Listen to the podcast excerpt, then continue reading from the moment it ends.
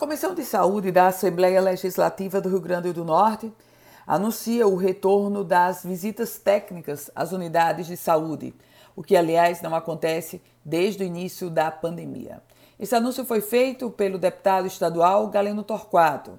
Deputado Getúlio Rego é o presidente da comissão e se pronunciou também sobre a atual situação da saúde pública no Rio Grande do Norte. Aliás, a maior crise da saúde pública já vista no estado do Rio Grande do Norte em toda a sua história.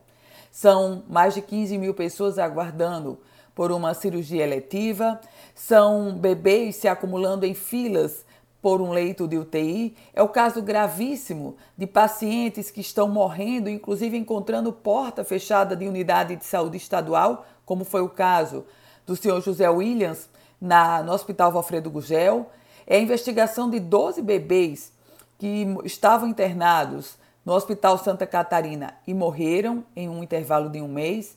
Diante de todo esse contexto, a Assembleia Legislativa do Rio Grande do Norte precisa atuar firmemente, não só fiscalizando, mas também cobrando e exigindo que o governo do estado possa literalmente atuar proativamente para começar a resolver o problema seríssimo da saúde.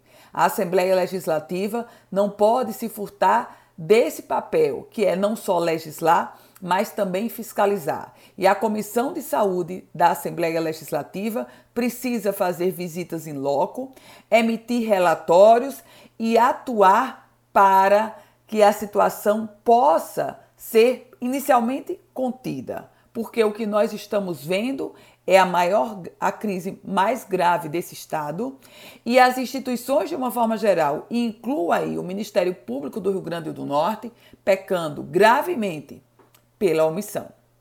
Eu volto com outras informações aqui no Política em Foco com Ana Ruth Dantas.